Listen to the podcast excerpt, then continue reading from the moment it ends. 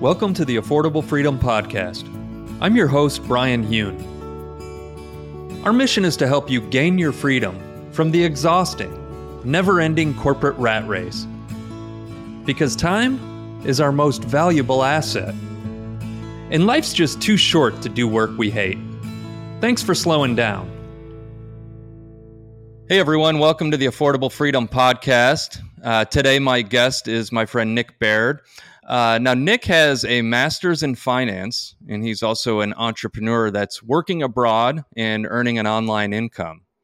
And Nick and I met a few months back, and there was immediately a strong connection between the two of us. Both of us have, you know, had our struggles with mental health, which we won't really dive into today, but we've both put in a lot of effort uh, you know into understanding ourselves better. Number one so we can be happier but then also so that we can increase our value and and serve others in a more positive way which ultimately is going to i think help us create successful businesses.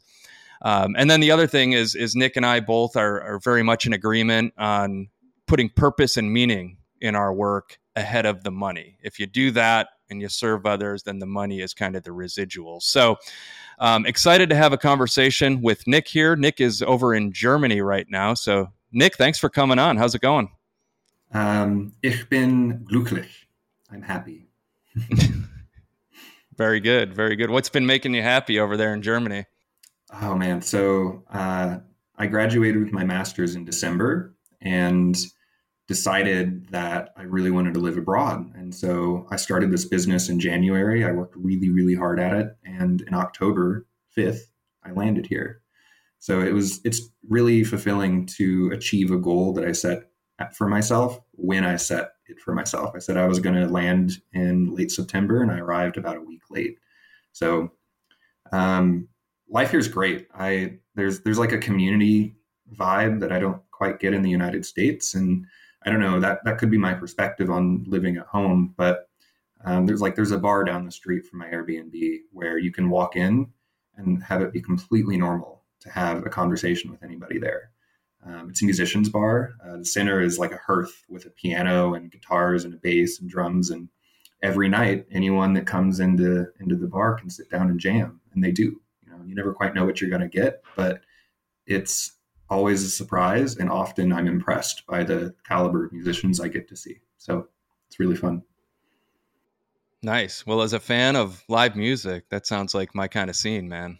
I love that. Um, and we were talking a little bit before about how, yeah, here in the states, it's it's kind of strange. Like I live here in Dallas, and there's a place that I can walk to right down the street. It's pretty family friendly, and so we'll go there on a Saturday with the kids and hang out and have a few drinks. My wife and I with some friends and yeah you just see like groups of people. You don't see everybody you know kind of congregating and talking with one another. And usually the people that are doing that are so drunk and drunk and obnoxious that you don't really want to talk to them anyways. But yeah. it's yeah it's definitely a different dynamic here. I've, I've never been over to germany um, but sounds like my kind of scene man. So i hope you're enjoying yourself.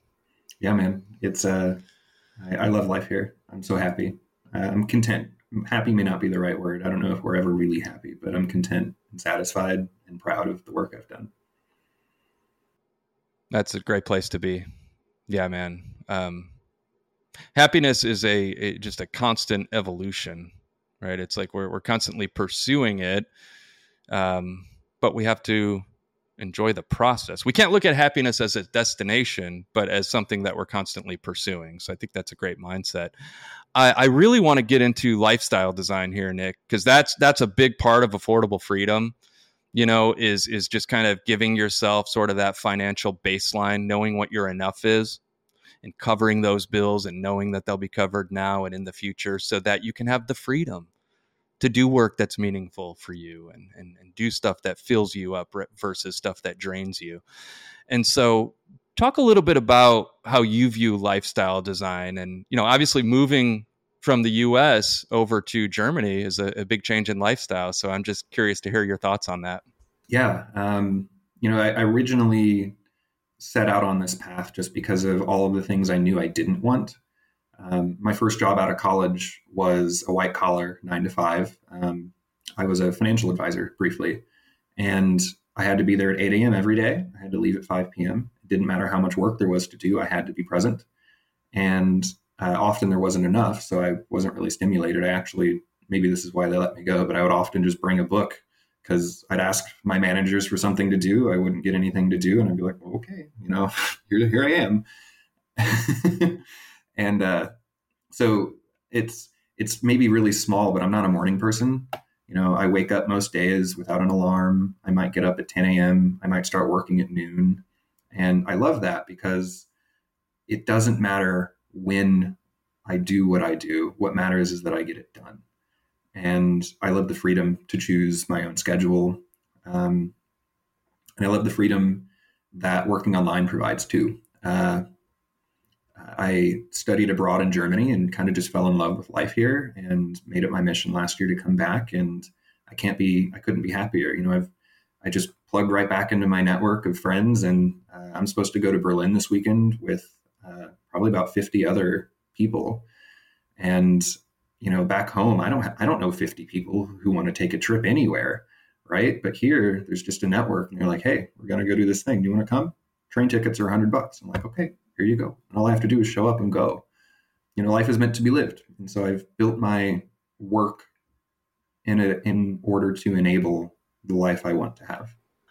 I love that you're able to just identify who you are as an individual rather than trying to conform to a standard that that doesn't fit you, right? And because um, you you mentioned there you're not a morning person, you know, and like historically people would say, well, tough it out, know, be a morning person. Early bird gets the worm, right?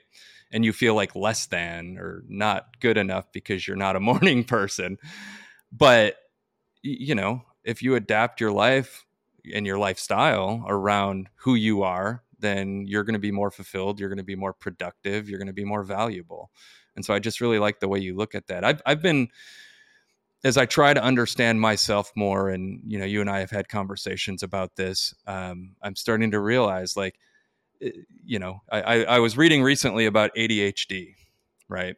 And and what are some of the things? I'm like, yep, yep, yep, yep, yep, like checking off every box, and I'm like, huh, I was never diagnosed with this.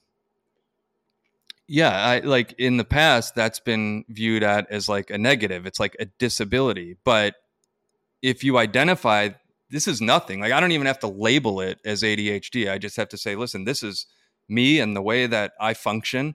And if I can build my life and my routine around that, then I'm going to be pretty damn good at whatever it is I'm trying to do. And so I like that you have that that similar mindset. Now, when creating a lifestyle, you know, you have to be able to afford that lifestyle, to fund that lifestyle. And one of the things I, I know you wanted to talk about, and I want to hear uh, your thoughts on is creating a financial runway you know where you can fund that lifestyle for a long enough period of time to you know, the, the amount of time that you either need or want. Like i think that's a good distinction too. It's not necessarily what you need the, the amount of time you need to build a business. It's how long do you want to take? Like how thoughtful and methodical do you want to be or do you want to build fast right? So that's different from person to person I'll let you just talk a little bit about financial runway and how you've developed one for yourself. Sure. So, a little bit of backstory. Um, my 20s was very full of scarcity mindset. Um, I didn't even know what that was. Um, when I was like 22, my girlfriend's mom was listening to me explain what was on my mind, and she was like, Ah, you have poverty mindset. I was like, Ah, you're right.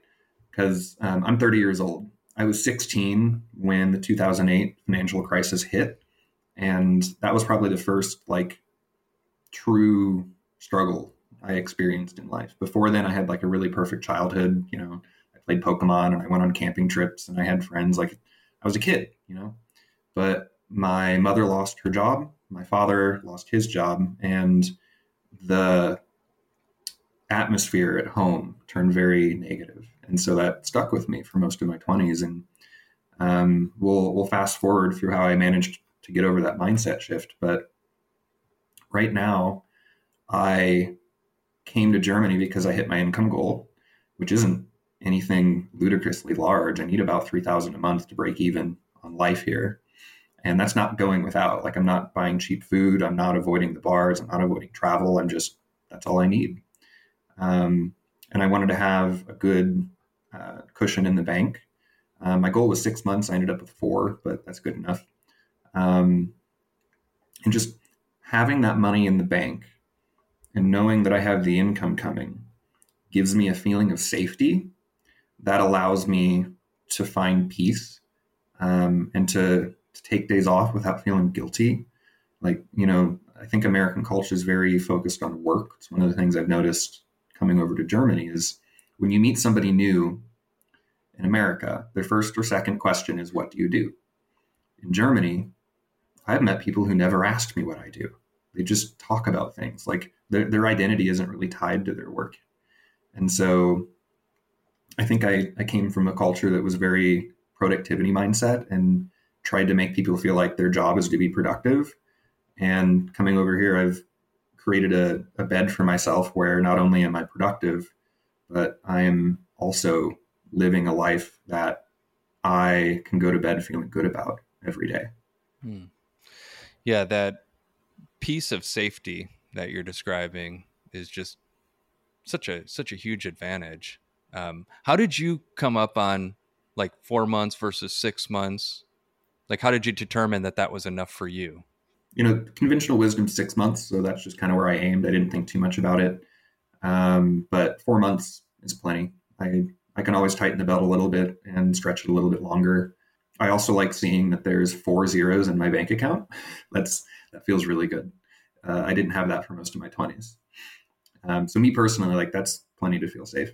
Yeah, it's different for each person, right? Because when you say four months, to me, that sounds like it's not enough time, you know, but I'm in a totally different situation than you are. You know, you're single, you don't have a family that's taking up a lot of your time. Uh, you can go all in on this business, you know, when you're not out doing things in the community, you can go hard in the paint, sort of. Yeah. Um, somebody else who has other things to consider, they may want a longer runway, but whatever that financial runway looks like, if you build in the ability to expand it at periods of time, then I, I think that's a smart thing to do. Because I was mentioning to you, Nick, about this mindset transformation that I went to recently, where in my mind, when I started my business, I said, I've got non retirement assets that I can use as this cash runway to get things off the ground. Once I get to the end of that, that's it. I'm not dipping into my retirement funds because if I did that, I'm a failure and it's taking me too long to grow this business. And these were like just arbitrary limitations that I put in my own mind. And then I, I made the shift recently of like, who cares if I take some money out? If I take some money out, what's left in there, give it another 20 years to compound when my wife and I are in our, our 60s, you know, on top of the equity that we have in the home here, we're going to be just fine. So pull those assets forward and fund the present and build something that will actually create a better future. So the safety mindset is so underrated, I think, and that goes back to kind of the American culture. I think like when I first got into the business world and I was taught how to sell, it was from a scarcity mindset. It was like, go out and buy that expensive car or that expensive home that you can't afford. And that's going to motivate you to close deals and bring in more money. That's and like we've completely flipped that on its head now. And I like our version much better, man. mm-hmm. Yeah. I, I, just counted what it costs for rent and food and occasionally a, a night out at the bars and a gym membership. And I'm like, all right, cool, got enough. Um, I also wanted to say like one more thing about safety too. Um, it's important to be really uh, intentional about identifying what really is the worst case scenario here. Um, you and I originally connected over some um, common experiences with depression, and one of the I think it's called the dark triad. I'm not an expert, but one of the pieces of having a, a depressed mind is the tendency towards catastrophizing and it's a very black and white thought. And if you don't sit down and actually think about the absolute worst thing that can happen your mind just fills it full of fear and a big question mark and a big unknown.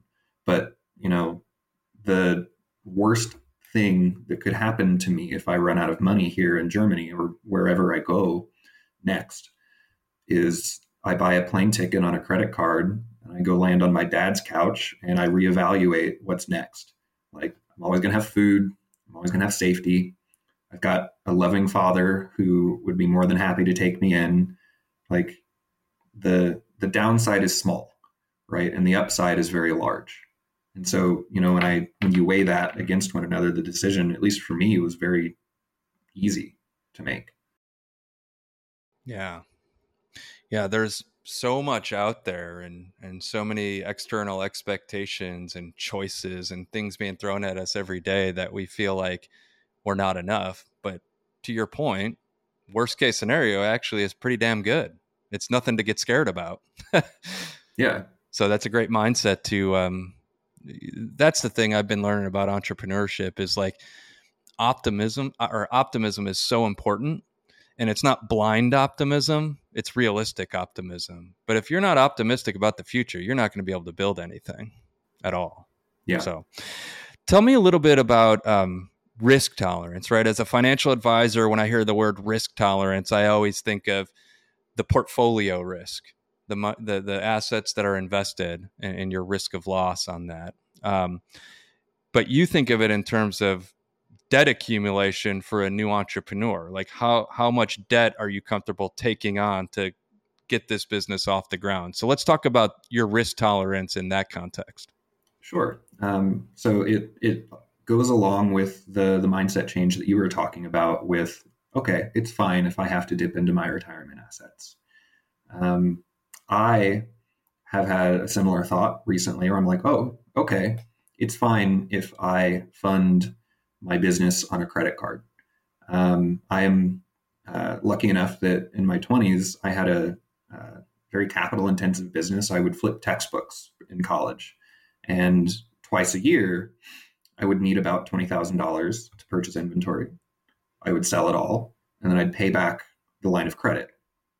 And so, you know, when you do that for four years, your FICO score is ridiculously good. And uh, so I, I went and applied for credit cards somewhat recently and was just my eyes popped on the amount of money that the people strangers were willing to lend me.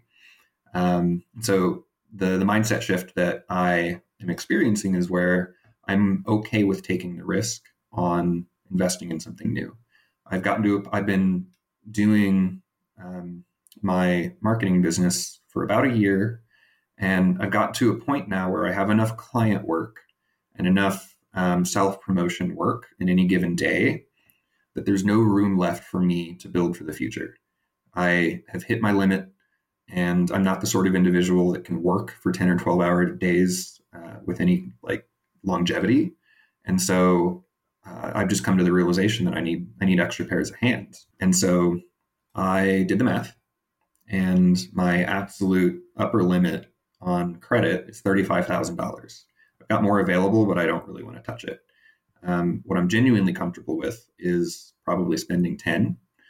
Uh, and the the way I'm thinking about it, um, I didn't even start with interest rates. Actually, I just I went I work backwards from the minimum payment and the amount of money I have in the bank and my current income, and I just ask the question: If nothing changes, how long can I sustain this uh, this investment? And so, you know, the, the maximum bound of this thought process is if I invest all $35,000, that translates to $1,000 a month in minimum payments. And I can sustain that with no change in income for a year, which, you know, we, we could have talked about interest. We could have talked about the overall cost of not paying off your credit card balance and had a really solid personal finance conversation. But personal finance and entrepreneurship aren't quite the same. The the calling card of an entrepreneur is the willingness to take risk, right? So, given all that info from your perspective as a financial advisor, what are what are your reactions?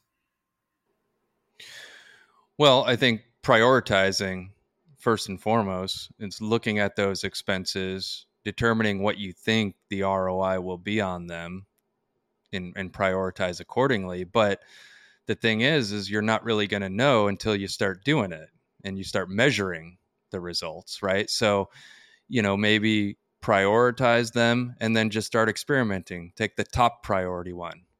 Start investing some money there. See if that moves the needle or if it just shifts your mindset a little bit to help you think about things differently. Um, i would say that if it's if it's something like working with a business coach or something like that you know see how that kind of affects your your ability to kind of do things yourself. Um, and then yeah, I, I would just experiment. It would be an experimentation process rather than you know dumping out the full thirty five thousand dollars up front. And then I also think about it in terms of uh, you know going along your concept of viewing this debt as r- risk and and you know risk tolerance it's very similar to like diversifying a stock portfolio right you could have 20 stocks that you have a high level of conviction in and then you diversify across those 20 stocks you're looking at it as like okay you've got maybe these 10 different things that you can borrow to invest in for your business and then you're going to kind of diversify that. It's like a debt portfolio versus a stock portfolio. I think that's a very good way to look at it as well. Yeah, yeah, um, and, and piecemeal it out. So that's that's kind of where I've I've stopped in my thought process. I haven't gotten any further. I'm I need to strategize on what exactly that money can afford and where to put those dollars. Um, I've kind of already decided that some degree of like coaching and consultancy will help because mindset's just always important and having someone in your corner that can can fill you with a positive outlook is really important but i don't want to spend anywhere near the lion's share of money on someone to like make my hands more valuable i really need an extra pair of hands that could mean uh, a linkedin copywriter that could mean uh, an seo blogger that could mean someone to help me build an email list that could be someone that helps me build out a Twitter following. Like, you know, the world's my oyster. And uh, because I feel safe, I'm actually really excited to go explore. You know, uh, I don't know what your experience has been, Bryan, but I suspect you're rather familiar. When you're just starting on LinkedIn, most of your effort is going to be in cold outreach and you're going to be knocking on doors and getting a lot of silence and a lot of just, you know, cold shoulders. Oh, thanks for connecting. And then they ghost, right?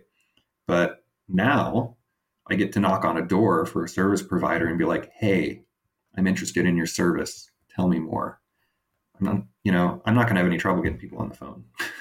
and I'm, I'm really excited to be able to switch that around. Yeah, for sure. So what's your, um, like when you just kind of think about it, what's your gut reaction in terms of where the highest ROI will be in some of those investments that you're considering? If I can find someone who can do it affordably, I think that custom made videos, custom made animated videos would be where I want to begin. And I want to distribute them on LinkedIn. I know it's not perfect because uh, LinkedIn penalizes you for leaving the platform. Um, so I, that's probably a problem I need to solve. But you know, if I could get native video content on LinkedIn, um, I, it would set me apart because I don't really see anyone else doing that really. And you know, I'm I'm I'm the sort of creative individual who like scripts just pop into my head. I don't have the artistic hands to create what I thought about, but like I can write what I want and hand it to someone who's capable of that. Right. Mm-hmm. So LinkedIn video is what my gut says. So you would prefer scripted videos versus like an interview style video? Because I know those are becoming more popular now. Our friend Jeremy Shearer is is doing that, which I think is a really valuable service for the right person. Yeah. But you want something that's a little more scripted and kind of t- how do you how do you think of that scripted versus non-scripted? Uh, think of it like the difference between a podcast and a Super Bowl commercial. Hmm. Super Bowl commercial is very tight. It's 30 seconds. You get in, you get out. And uh, whereas a, a scripted conversation is really about creating a quantity of content out of a small sliver of time. If it's like a, a video, like you said, um, Super Bowl ad, that just implies quantity, right? You need to get as many people as possible to see that ad. And that's why they're so expensive. Um, versus podcast, it's kind of like you can sort of connect with the right people and sort of build that community of people who like the work that you're doing and the mission behind the work that you're doing. Mm-hmm. So I think it's just two different approaches, obviously. Um, well, with the with a, a short form video, you can incorporate storytelling really intentionally, especially when you script it, right? Like tell a story is simple enough that it would belong in a children's book, um, maybe a little higher than that uh, and it's simple. You know, simplicity beats complexity. When you're trying to explain what you do in a really complex manner, people tune out. So I'm sure you quickly learned that you can't talk about Roth IRA rollovers on your LinkedIn, right? Like, yeah, right. that that that that went that went away rather quickly. Um, you can talk about that once someone's interested, you know, but uh, when they're getting to know you, their attention spans are short, and to to really capture it, you need to tell them a good story, which I'm I'll, I'll, be perfectly honest, I'm not great at doing. So that's that's why I want another pair of hands. I want to go find a storyteller to help me.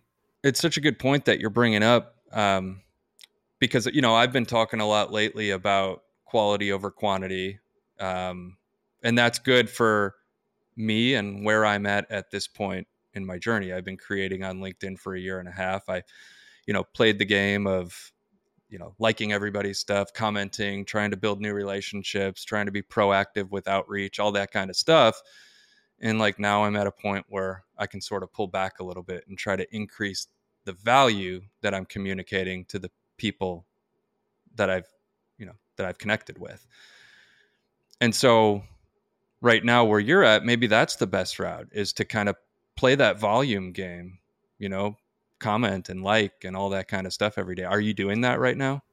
Yeah, uh, my mentor, um, he he accelerated my entry into what I do. By the way, his name's Liam Carnahan.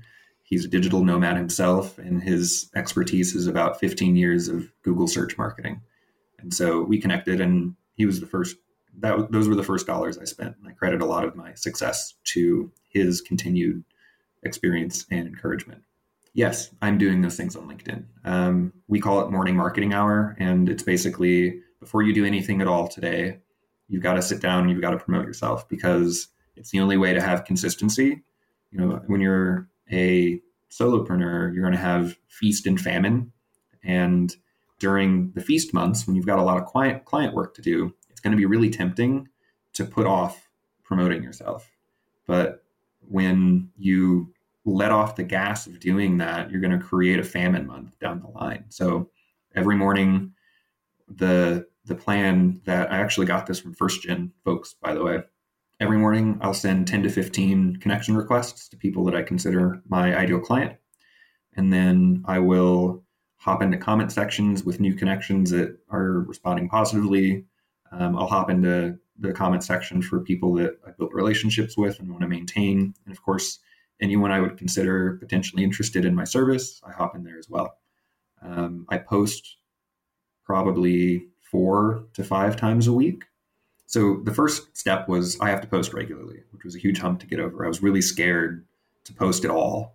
And then I got over that. And then I learned that sharing your life a little bit is really great for engagement. So um, I've shared just this week some probably low quality content, just like not a whole lot of effort, not a whole lot of value in the expertise I'm trying to share, and the uh, impressions and the engagements reflected that.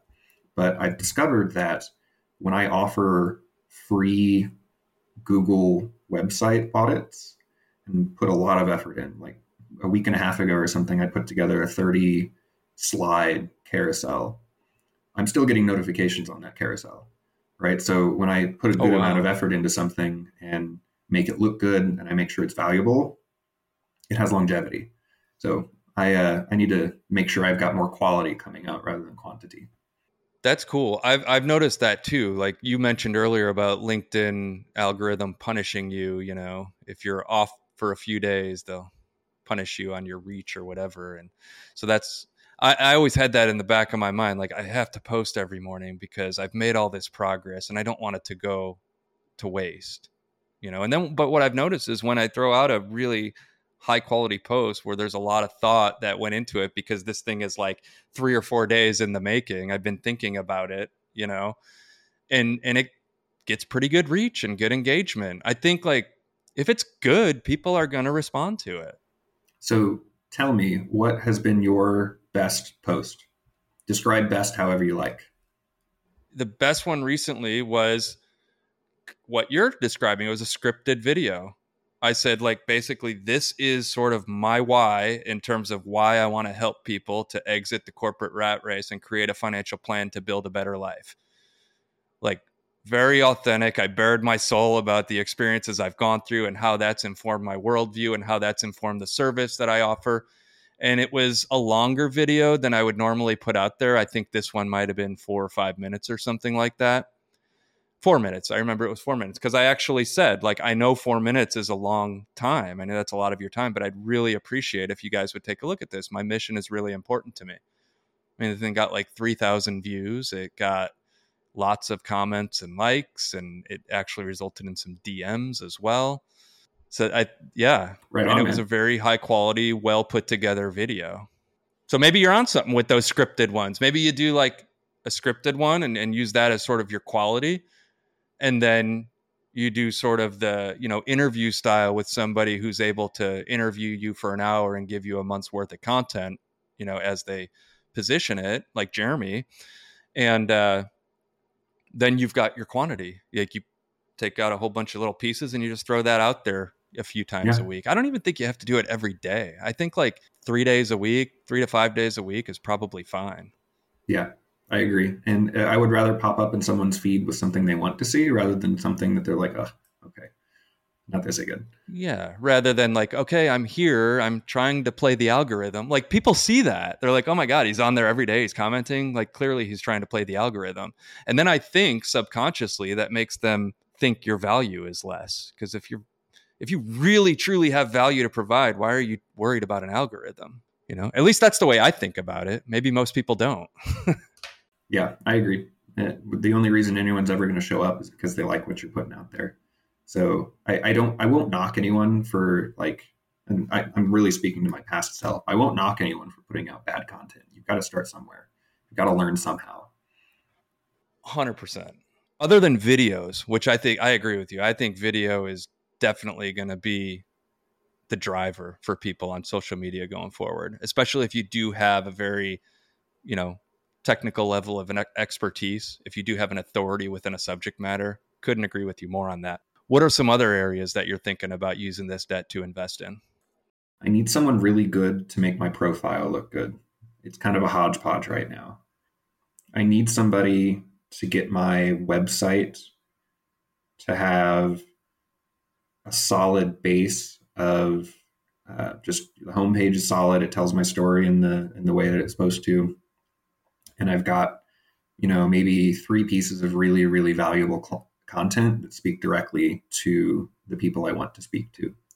So I'm I, I know I, I do Google search, but the I don't think that this money can go towards that play yet. I know it's perhaps a little uh, ironic that I'm probably not going to specifically invest in Google search right now, but that's like a that's a six or twelve month play, and I need this investment to to turn around in probably three to four months. So I'll get my website to look good, but it won't be my traffic channel. My primary traffic channel is going to be LinkedIn once I've got more rolling and things are working really well, then I can focus on the long term play that is Google. Where would you start? Like, hey, Bryan, here's 30 grand. Go spend it in the next six months. What are you going to do with it?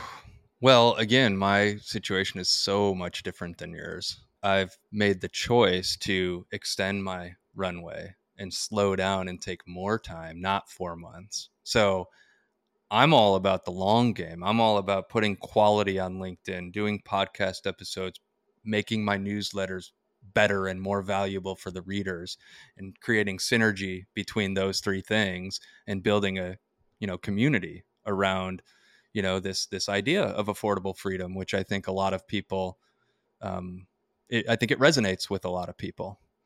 And so that's kind of my strategy. So it's totally different from yours. So it's hard to say. Um, i do think video in, terms of and this is pure speculation on my part again we're not linkedin gurus by any means but i do think video is potentially a way to accelerate um, business generation on LinkedIn because when someone sees your face and they hear your voice, particularly if you do like the interview style stuff and, and they can sort of see you having a human conversation with another person, I think that can close the gap a little bit.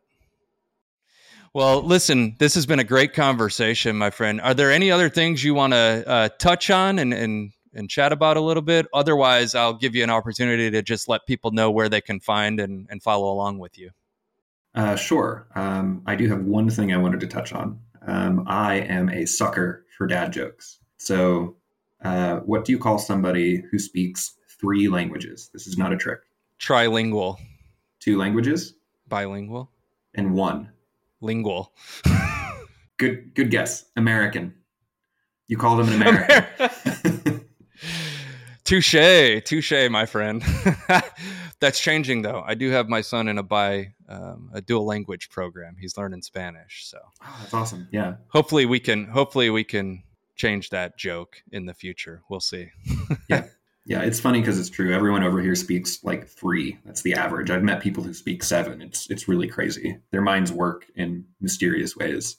Um, so anyway, uh, here's here's my best elevator pitch. And keep in mind, my master's was a master's of public administration, not a master's of business administration. So you know this isn't really my my wheelhouse. But I sell visibility on Google organic search my current base of clients is really all over the map.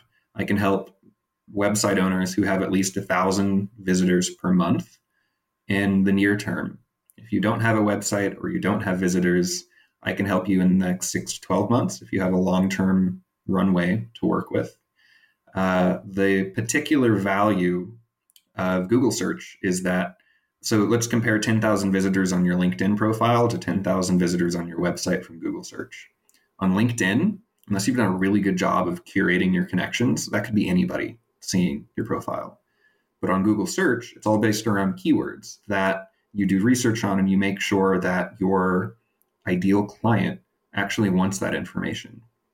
So when 10,000 people show up to your website, Bryan, as maybe interested in financial services, um, they're looking up how-to guides and they're looking up tell me how to manage my money and they're they're establishing you as a subject matter expert. These are people in the market potentially for this service. So it's very targeted. It's like the king of inbound lead gen. Um, so mm-hmm. anyone with over a thousand visitors a month on their website, I would love to talk to. And I am in the process of working with nonprofits. Um, my most recent client is a, a nonprofit um, who serves people in Tanzania. He does uh, food scarcity work in economic development. I'm really excited to get some wins for him. Um, so yeah, that's my pitch. It's probably a little too long, but that's what I got. Sounds good. Well, thank you, my friend. Um, and then again, you're you're on LinkedIn. Are there any other platforms that you're active on, or just LinkedIn right now? Just LinkedIn. Me too. You got to master one before you move on to all of them. So, yep. Nick, my friend, thanks again for coming on. All right, buddy. Take care. Bye. Thanks for listening today. And if you have a moment, check out my website at reflectivewealth.com. Everything you need to know about my business is there. Because if there's one thing I've learned in my career, transparency and accountability are critical to a healthy financial services industry. Thanks and see you next time.